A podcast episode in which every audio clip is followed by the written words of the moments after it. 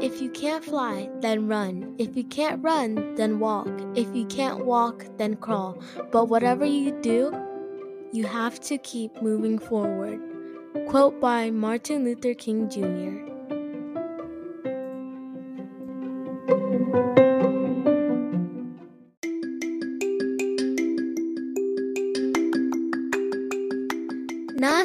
ナルプレゼンツナスタミラジオ。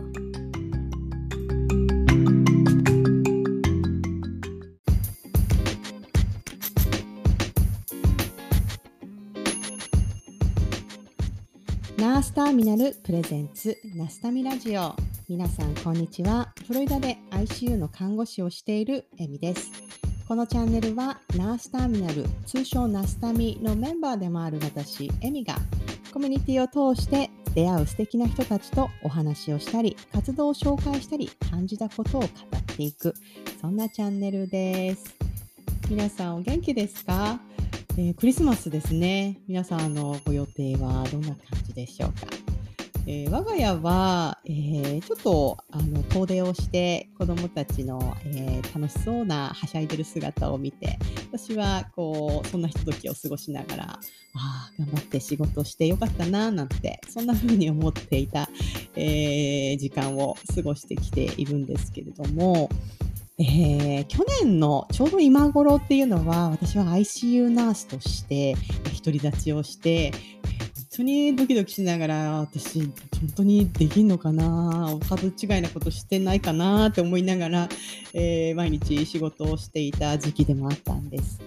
えー、なおかつ、えー、そんなね私がこういっぱいいっぱいな時期に、まあ、子供たちもやっぱりいっぱいいっぱい私に付き合ってくれていたっていうところもあってかえー、私の10歳のね、娘がすごく情緒不安定になった時期があったんですよね。えー、もう私は母親なので、まあ、自分の子供たちのね、えー、を置いてしまった環境みたいなところを、いや、もうちょっとうまくやれたかなとか、えー、ずいぶん辛い思いさせてしまってるかなとか、まあいろいろやっぱり自分を責めるというか、まあ、反省したりなんかもあったんですけども、まあ、10歳の女子っていうのがまたちょっとホルモンバランスとかも狂い始め、少しまたね、感情がちょっと浮き沈みが激しいみたいな、まあ、そういう時期でももしかしたらあるのかなって今は振り返ると思うんですけども、まあ、当時ね、娘は私に一生懸命、まあ、要は自分の感情がうまくコントロールできないと。こんな風に、こんな風な気持ちになりなりたくないのにどうしてもなってしまう。こんな気持ち誰も誰にもわからない。お母さんになってわからないって毎日泣いて私を責めるんですよね。えー、私はそれを聞きながら、いや、どうしたらいいかなって一生懸命、えー、悩んでいた時期があったんですけども、まあ、最終的に、まあ何度も何度もそんな話を聞きながら、私はね、なんかこう、こういうことを言おうと思ったわけじゃないんですけども、ま、自然とその娘に向かって、そんなに人に理解できしてもらえないような感情、私、お母さんにも、えー、理解してもらえないような感情だなのであればその感情ってあなたのものであなただけにしかわからない感情だからそれってあなたにしかできないことができるっていうことなんじゃないのって、えー、私はなんかすっと自分の口から出た瞬間があったんですね。それって私がこうアメリカ生活、まあ看護師としてアメリカで働くっていう挑戦を通してなんかこう培ってきたものっていうのがポロッと口から出たっていう、まあ、そんな瞬間でもあってもうなんていうか心、えー、がこう、えー、を奮い立てさせながら、えー、ちょっと声を震わせながら、えー、本人に、えー、伝えたっていう思い出がちょうど去年の今頃あるんですね。で、そんな話をまた1年経った最近にお話をして、まあ、そんな話を今笑って話せるような日が来ているんです。えナスタミラジオ第21回後編は、えー、前回に引き続き、えー、インドネシア人看護師のアジジルさんとお話しした時の内容を、えー、お届けします。えー、私たちそれぞれの国で外国人ナースとして、まあ、働いているわけなんですけれどもまあいろいろあるんですよね。本当に悔しい思いもたくさんあります。えー、分かってもらえないだろうなっていう感情もたくさん毎回あります。だけれども、それをちょっとこう力に変えて、まあ時には笑いに変えて、えー、ちょっと他の人と違うことをやってのける、まあ、そんな強さが私たちにはあるのかななんてそんなことを振り返れる、えー、回にもなりました前回に引き続きアジジルさんのとお話をしている様子はきっと皆さんに元気を与える回になるんじゃないでしょうか、えー、皆さん楽しんでいってくださいねそれでは Let's get started! Enjoy!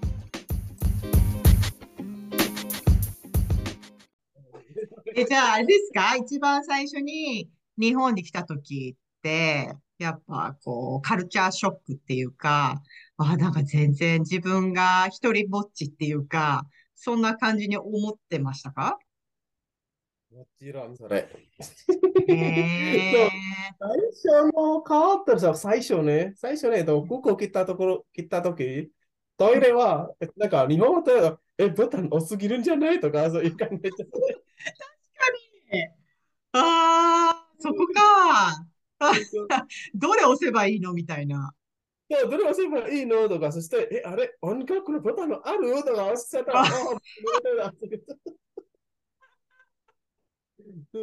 これは最初の、最初のちょっとカーショックして、うん、そして一番他のカーショックでさ、えっと、インドネシアは熱帯国じゃないですか。だから熱帯国は朝と昼はバランスありますよ。だから12が12時間と12時間ですよ。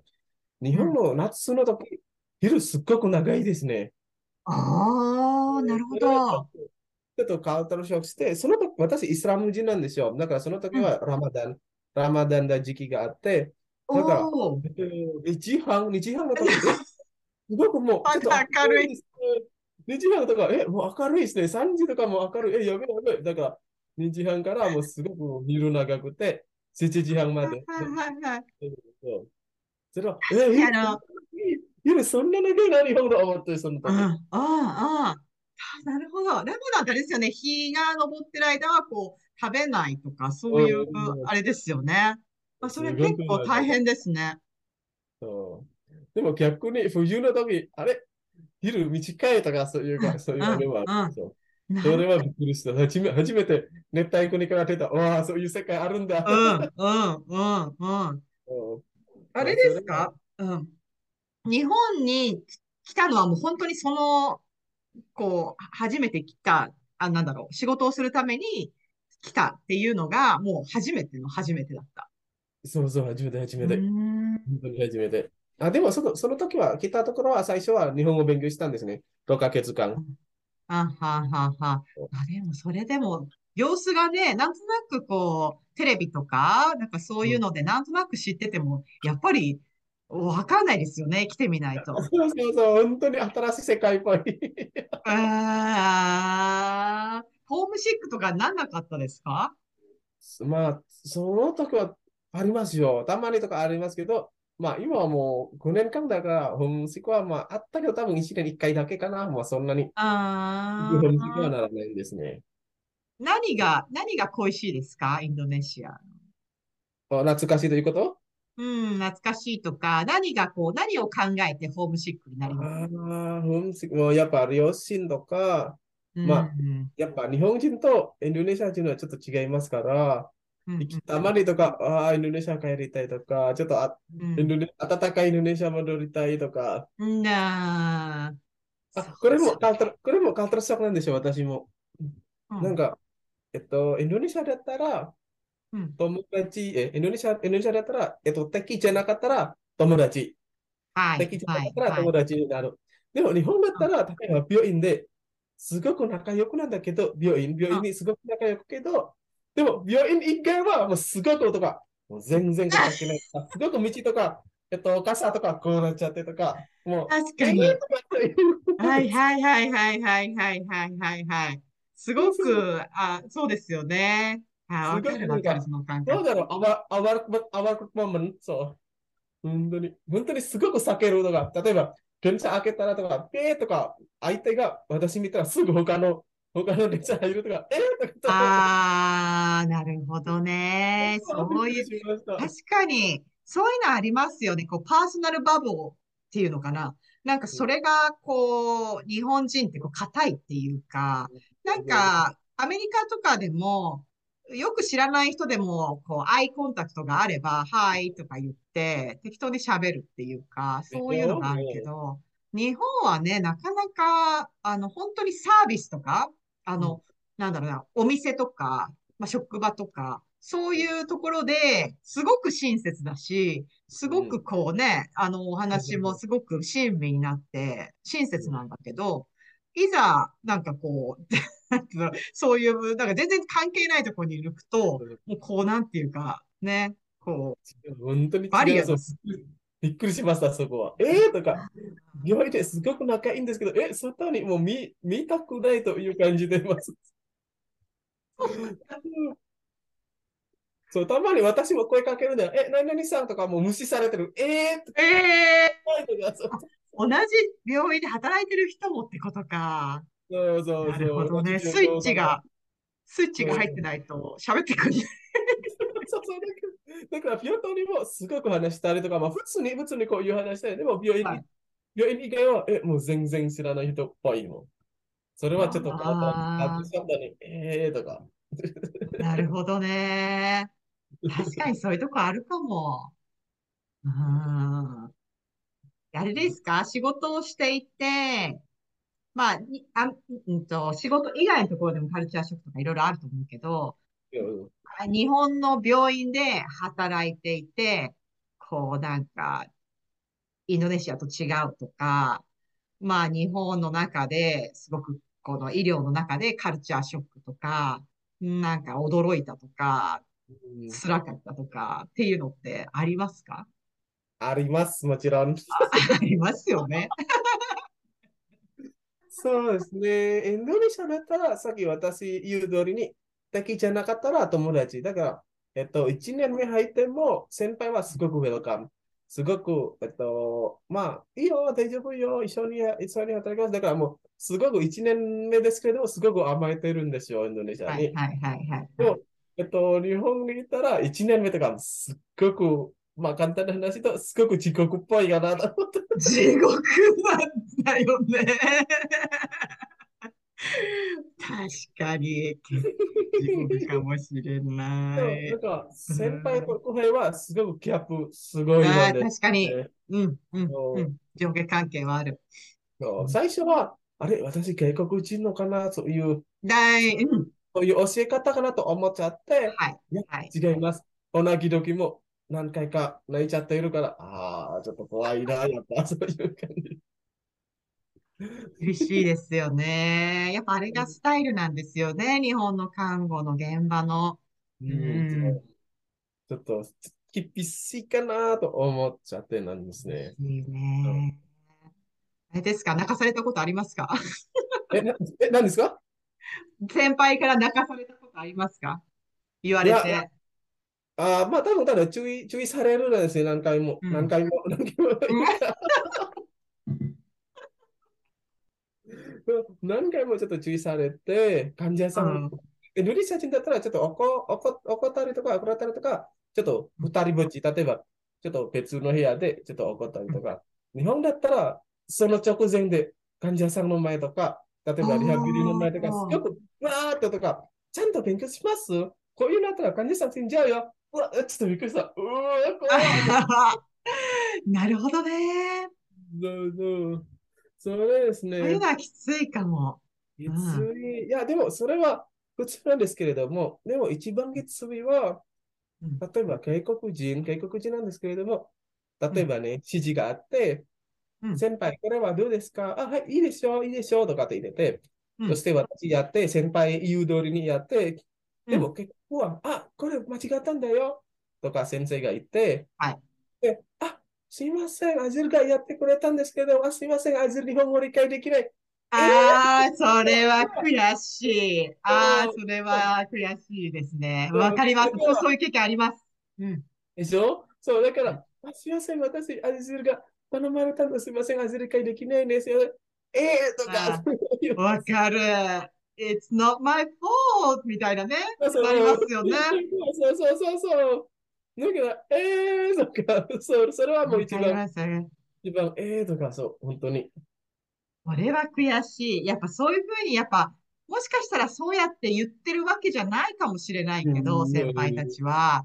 でもやっぱそう思っちゃいますよね、こっちはね。やっぱり、こう頑張って一生懸命ついていこうと思ってるから、なんかあった時に、なんか私もありますよ。なんかいっぱい聞いて、聞いた先輩なり、まあ周りがそう、私がわからなかったから聞いて、何かをして、でも、最後に、あ、それは間違ってたっていうのは、まあ、私の受け持ちだから、私の責任っていうのはわかるけど、私はやることをやった。なんか私はベストを尽くしてわからないかったから聞いて、その通りにやったのに、なんか、まゆみは新人だからとか、まゆみはわかんなかったとか、いや、それはないでしょ。私もすごい悔しかった時あります。そうそうそうそう。うん、だから、うち、例えば、うち正しくても、例えば先輩が間違ったら、ああ、やっぱ日本はまだ理解できないね、すいませんとか、えー、とか、そういきなりとか、あそれは悔しい。そうそう。うんうん。あります、あります。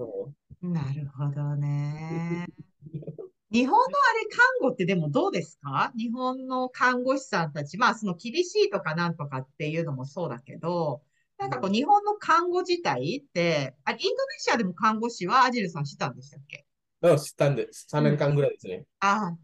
それと比べて日本の看護ってどうですか？違いますか？いや違いますね。やっぱ日本の看護が、なんか、えっと、範囲が狭いですね。狭いというか、例えば、日本に、えっと、ブロッドガスアータリー、ブロッドガスアータリーできないでしょ、看護師。動脈ガス検査とかできないでしょ？はい、はい、はい。インドネシアはできますよ、看護師。なるほど。やれる範囲が違うってことか。そう、 blood gas artery とか、えっと、傷の縫う、とかはインドネシアで看護師ができるなんですよ。ええー、そうなんだ。そうあと、なんだっけ、血培。血培は、インドネシア看護師もやってるんですよ。ええー。そう、 intubation、intubation。そう、イントベーション。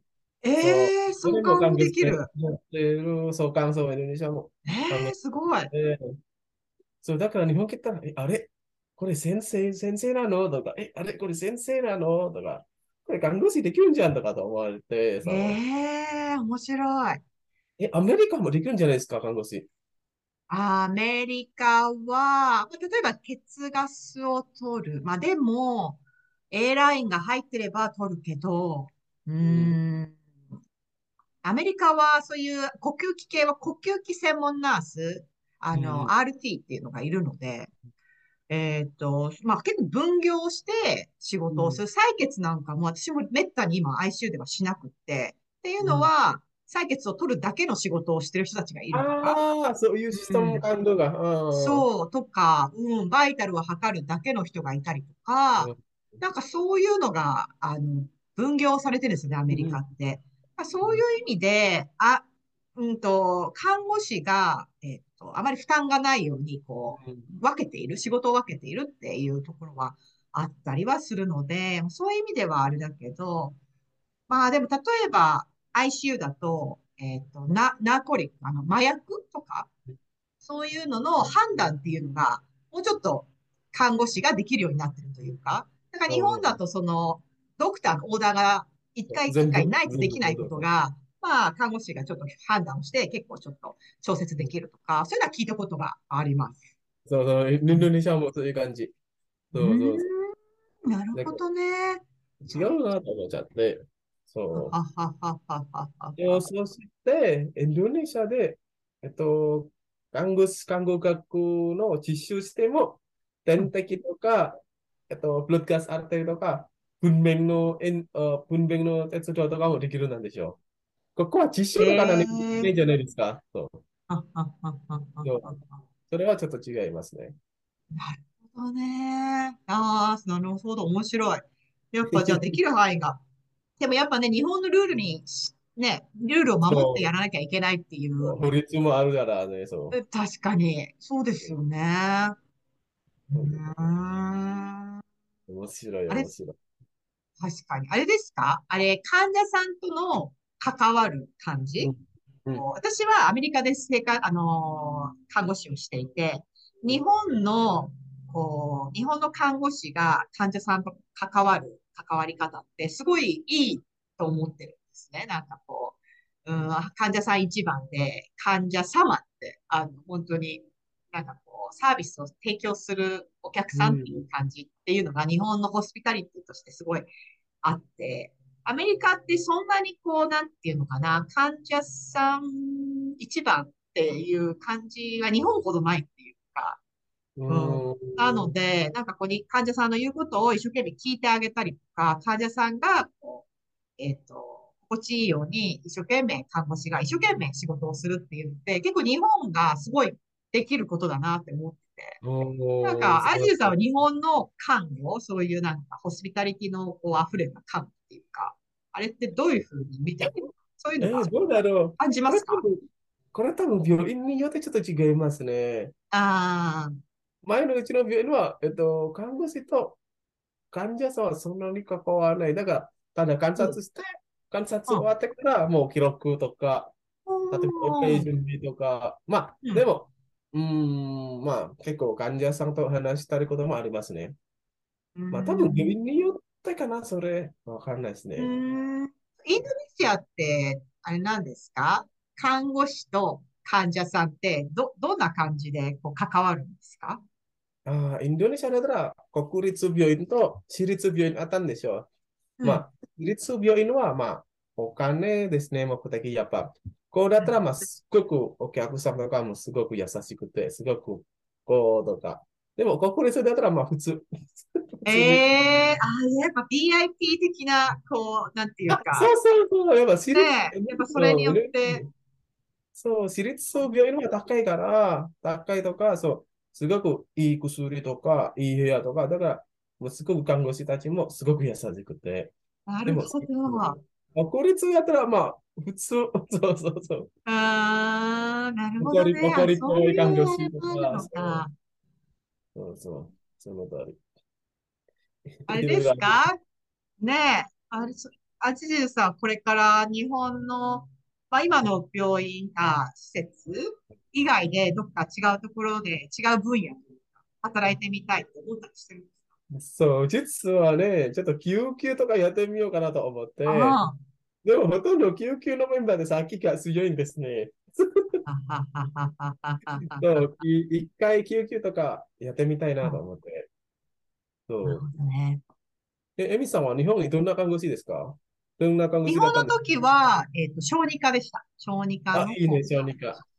あ、うん、小児科も、日本は、えっと、点滴とか看護師ですか？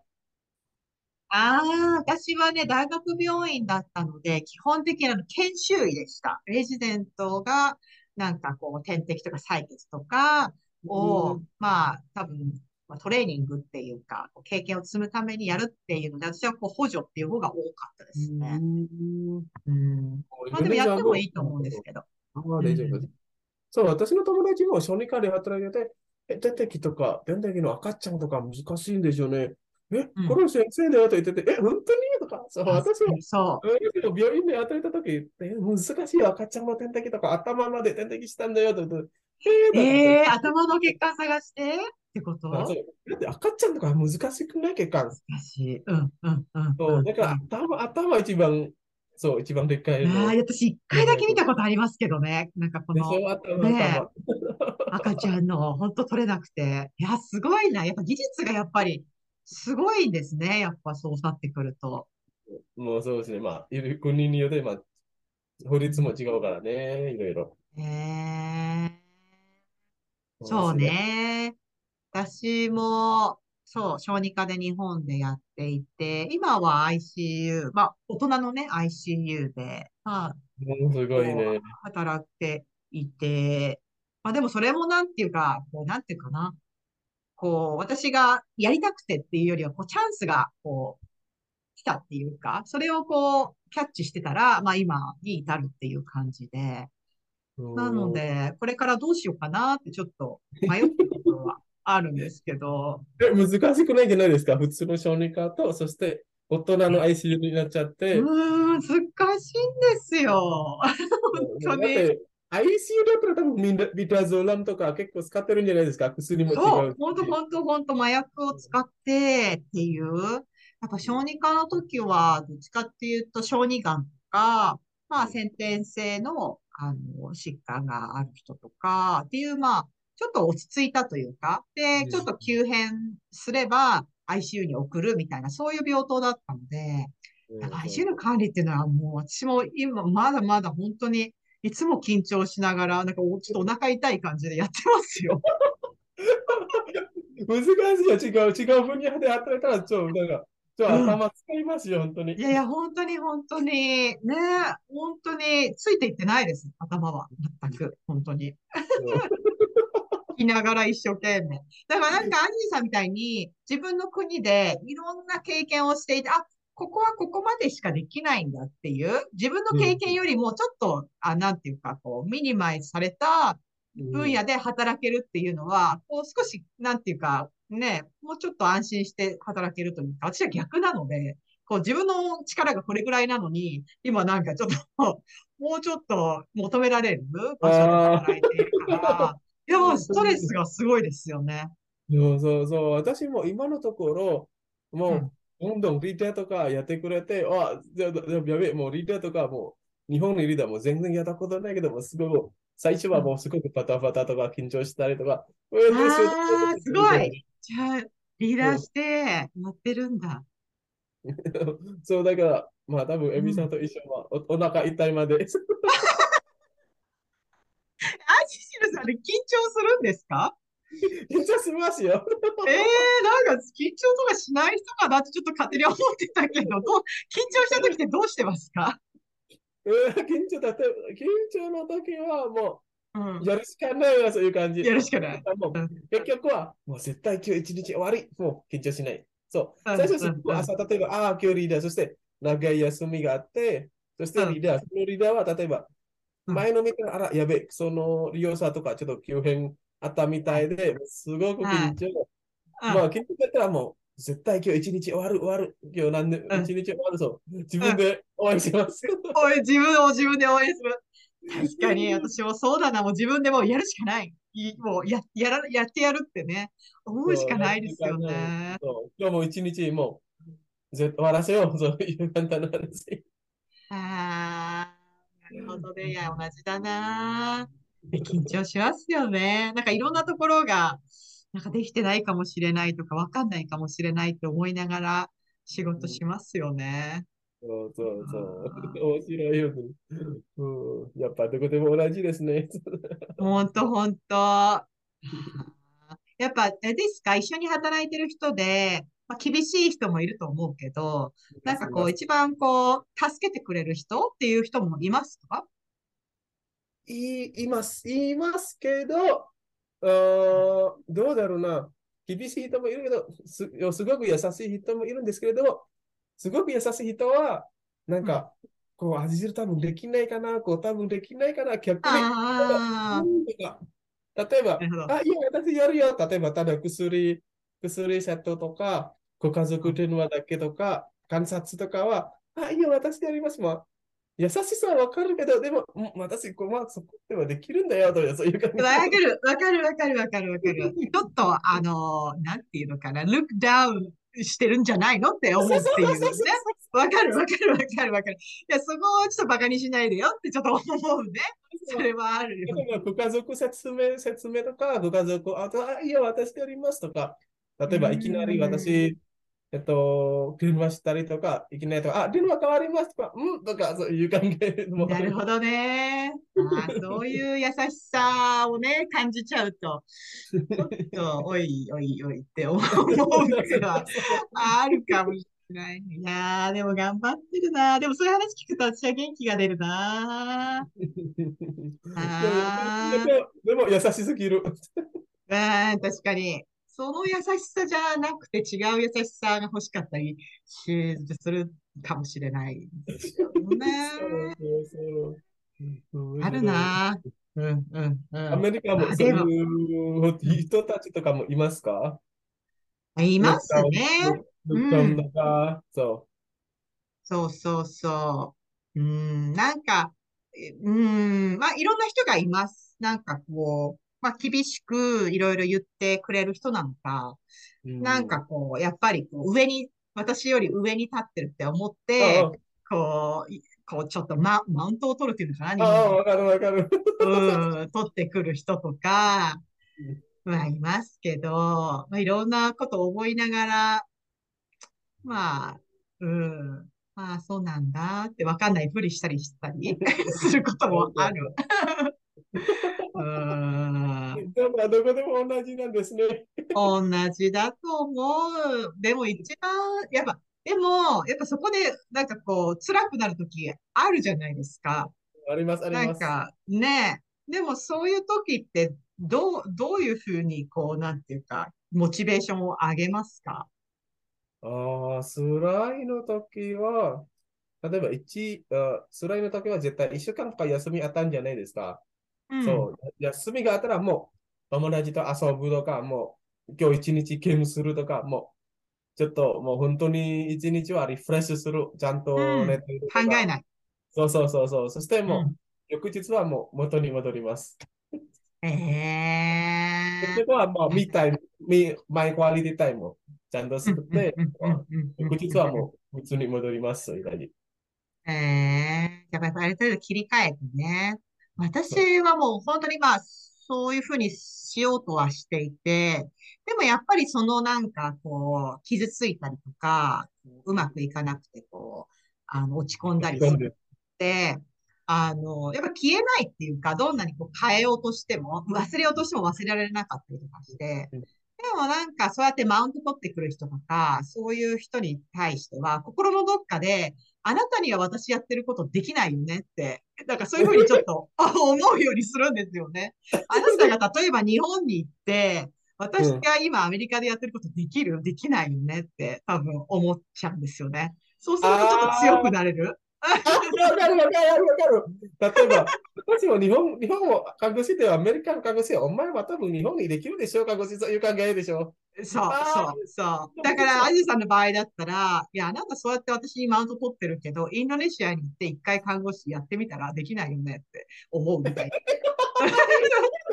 そういう感じは自分の強くなる。そうだ、こう言ってみるいいんだよね、そうだよね。そう、私もそこまで考えてね、結局は、うん、まあ、問題があったら、もう落ち込んでたら、もう休みがあったら、もう自分の時間をしましょう、そう、そういう感じ。私結構そこで自分で解決できないときは、ちょっと心の中でいつもそうやって思いながら自分を強く持って、私は周りにできないことやってるってちょっと思って、うん、あの、やってないと、結構なんか、やってらんない、っていうのは。面白い。そうそうそうそう。そうだよ。やっぱ、お前できないんだよね。お前できないだろってちょっと思って、ちょっと強く。そうそう、自分がちょっとちょっと自信上がるようにだよね。そうそうそうそう、自信を自分でこう、ある程度作っていかない。心のね、お下の、あの、本当に、こ、なんだろうな、そこの方で、やっぱそこは持ってないと、なかなかやっぱアメリカの人とかって結構なんていうか、すごい言ってくる人とかもいるから、そこでこう戦っていくっていうのって、やっぱ心がある程度強くないといけないところがあるんで、結構そこにいつも最終的には、本当に、うーんって思った時は、こうやって思うようにしてます。うーん、いや、同じだよね。ねえ、大変ですよね。でもあれですよね、これから、えっ、と、まあ、アメリカで看護師もしてもいいし、なんかドイツ？ドイツの看護師もいいかな？とか前言ってましたよね。したいんですけれども、まあ前言ったんですけれども、うん、今の給料と同じくらいから、確かに。ちょっといろいろ判断、もしドイツ行ったら、うん、まあドイツ語も、ドイツの国家試験も、新しい生活も、まだわかんないでしょ？う。だから、まあ、簡単な話と、まだ不明なんですけれども、給料も同じぐらいだったら、まあ、どうしようかな、今まではまだ考えてますね。ええまあ、生活のしや、うん。まあ、勉強は少しずつも勉強します。すごいですよね。なんでそんな勉強するんですか？え、まあ、勉強というか、私、うん、ん私、勉強は勉強す、どうだろう。まあ、すごく勉強はないけど、例えば、ああ、ちょ、ちょっと、これ読もうかなとか読もう。まあ、すごく、こうとかちゃんとすごくこう勉強はないけど、うん、例えばソファの中とか、簡単な読んでるとか、はいはいはいはい。入りやすいなんですよ、頭。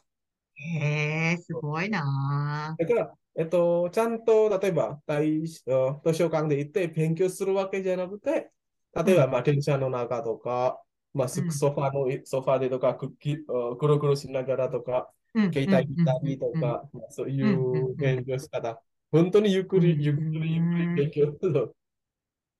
ええー、すごいな。じゃあちょっとリラックスをしながら別の、あの、他の、なんで、新しいことをこうそうそうそうそうそう。例えば、例えばもう、いつも飽きちゃ飽きちゃったらもうちょっとエンジェラ勉強したりとか、エンジェラも飽きちゃったりとか、もうちょっと日本語また勉強するとか、もう外国語ちょっと飽きちゃったらもうちょっと料理とか、新しいことをちょっとやってみようとか。へえー、すごい。なんかインドネシインドネシア、インドネシアの人ってそうやってこう、知識をこう学ぶっていうか、勉強するとか、まあ、新しいことを入れていくっていうのが、こう、好きっていうか、そういう感じなんですけど、それともアツシルさんがそういう人なんですか人による、人による。人による。人による、ー。人による。すごい。まあ私、そう私、新しいのか、新しい体験とか、新しい経験とか好きだから、うん。だから、新しいことを学ぶも好きなんですね。そううんでもやっぱ看護はずっとしていきたいんですか？看護師は。え、もう一回見せます看護師、ナースはずっとしていきたいんですか？あ若いうちにちょっとやってみますね。もうでも、年取ったら、もうちょっと大使館とか主役さ働きたいのよ。へえ。もう年、年取ったらね、今、今若いうちにちょっと経験とかちょっと溜まって、まあでもちょっと50歳とか、もう60、まあ50歳とかはもうちょっと、年取ったらもうちょっと大使館とか、主役の仕事をやりたいんですね。へえ。そう。ほぼストレスない仕事を掴んだんですよ。いや、まあ確かに年と、今、アジュさん何歳ですか？あ私もおじさんなんですよ。もう32なんですよ。おじさんじゃない、おじさんじゃない。おじさんじゃないよ、まだ若い。もう32、32。32歳か。もう、じゃあまだまだ、あれですね。えー え、エミさんは日本でどんな、何年ぐらい働いてましたか？日本では4年小児科で働いて、アメリカに来ていて、まあ、その、アメリカに来てる間も日本に帰った時にたま、たまにこう訪問看護とか、デイケアの施設とか、ちょっとバイトしたりとかっていうことがあったけど、メインは小児科で4年でしたね。うん、でもそれからはずっと、あの、働いてなんていなかったんですよね。あの、アメリカでは。なので、また最近です。本当に、あの、働き、最近といっても、ここ数年ですね。で、えっと、働き始めたっていうのはあって。緊張しました。久しぶり、久々病院で働く。本当、いや、アメリカで働くなんて思ってなかったです。働けるって思ってなかったです。なん やね、バーッと会計で、うわ、そして病院また。そうそうそう。でも、私は、そう、働けるなんて思ってなくて、えっと、日本食？日本のレストラン？お友達がやってるレストランで、ウェイトレスをしたのがアメリカで働いた初めての仕事だった。なんか、それでやってみて、あの、できるかどうかわかんないと思ってやったけど、まあ、なんか、あ、できできたみたいな感じがあって。ちょっと進む。そうそうそう。そう。で、そしたら、ああ、なんか看護師っていうかね、やっぱ病院で働きたいな、またって思って、なんか自分のプロフェッショナルで働きたいな、なんて思って、で、働き出して、アシスタントナースだったんですけど、わかんないこともあるし、こうね、いろいろ大変なことはあるんだけど、あ、なんかできるかもしれないって思ってっていう、そのステップがありました。で、結局今そこに至っているっていうか、あ、ちょっとやってみようかな。オポチュニティがこう来たら、や、ちょっとやろうかなっていう、そういう感じ。少しずつアップアップアップアップアップうん、でした。うん。すごいすごいすごい。でもね、やっぱここう持ち合わせてるものがね、アジジルさんのそうやっていろんな知識をこうやってやっているから、ポンってこうね、自分にチャンスが来たら、スッといけますよね、多分。やってみます。うんいや、すごいと思います。いや、エミさんはすごいいろいろなこと。いやいやいやいや、私はね、こう流れ着いて、でもなんか、そうなんです。アメリカってそういう意味では、まあ医療現場とかでも、こうなんか誰でもチャンスって来るっていうか、なんか日本だと、例えば同じ場所に結構長いこといないと順番が回ってこない？なんか、ありますよね、そういうの。そうそうそう。なので、こう自分ができるって思っても、私の順番じゃなければできなかったりとかっていうのがあるけど、アメリカってそういう意味では、本当えっと、みんなにこうチャンスが回ってくるっていうか、というか、自分がやりたいって言えば、結構やらせてもらえるっていうか、自分次第あるから、そういう意味では、こう、ステップアップはしようと思えばできるし、したくなければしなくていいしっていう、えー、そういうのはありますよね。やるやる、うん、そこは、それは違うなと思います。えー、ステップアップしやすいですね。うん、自分がしたければ、あの、いくらでもできるんじゃないかなって思いますよね。うん、アメリカも外国人は結構キャリアアップしやすいんですか？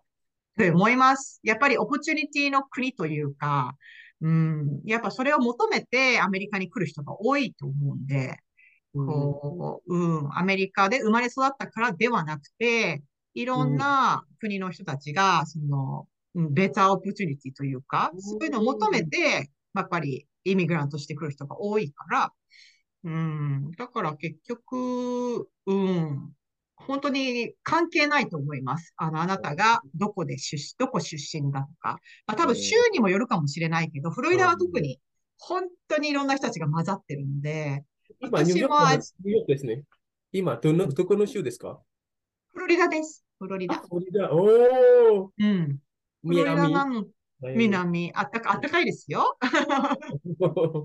えー、うん、なので、うん、アジア人としても、そんなにこう、なんていうか、マイナーっていう感じでもないし、うん、働いてても、本当にいろんな人たちがいるから、州によったらちょっといろいろあるかもしれないけど、まあ、フロリダはそういう意味では住みやすいと思います。えー、日本だったら多分難しいよね。日本だったらね。うん、私の友達も外国人はもう10年ぐらいかな、看護師として働いて、もうずっとなんかなかなか進まないみたいで、キャリアとか、プラスとか。そうですよね。やっぱ型にはめる部分があるから、日本って。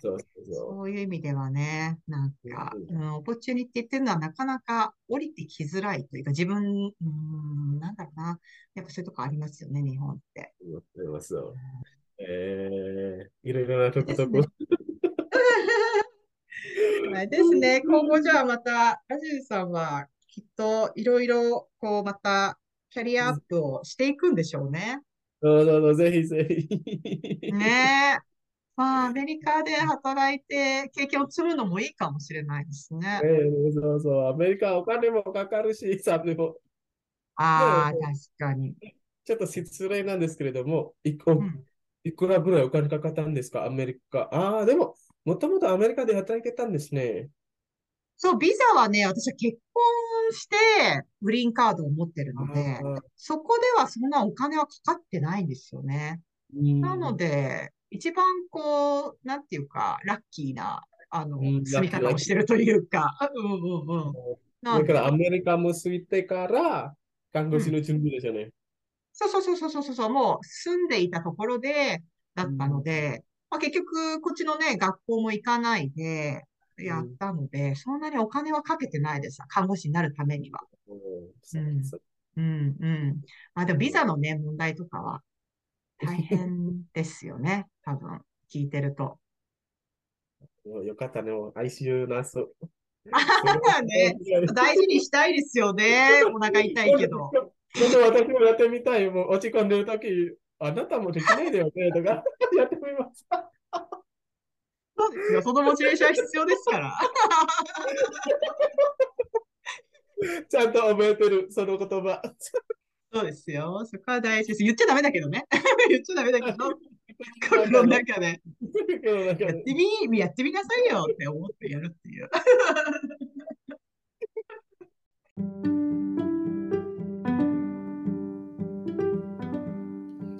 Where there is no struggle, there is no strength.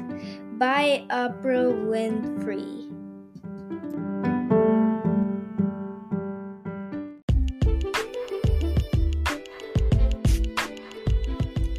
はい皆さんいかがだったでしょうか、えー、日々生活していると本当悔しいなとかやるせないなとかそんな風に思うことって別にあの海外で看護師として働いてるからではなくてどんな人にもどんな場所でもどんな、えー、シチュエーションでも起こりうることだったりするんですよね。で皆さんそれぞれがなんとなく落としどころを見つけて前に進んでいくそんな姿があるんだとは思うんですけどもなんかこう自分の経験した辛かった思いっていうのをなんかちょっとパワーに変えてきっと他には他の人は体験して、ね、いなかいないものなんじゃないかとちょっと自分の自信に変えて進んでいくってそんな風に、えー、できたらいいなって私もそんな風にいきたいなと毎日々思っているところです。えー、皆さんはアジルさんのお話聞きながらどんな風に感じましたか、えー、次回のナスタミラジオは今年度最後の、えー、ナスタミラジオになります。えー、ナスタミラジオ始めて3ヶ月ぐらいなんですけども、えー、たくさんの方に聞いていただいているようで、えー、私はとても嬉しく思っています。えー、今年最後のナスタミラジオ次回お楽しみに。それでは次回まで皆さん元気に過ごしてくださいね。それでは See you next time. Bye!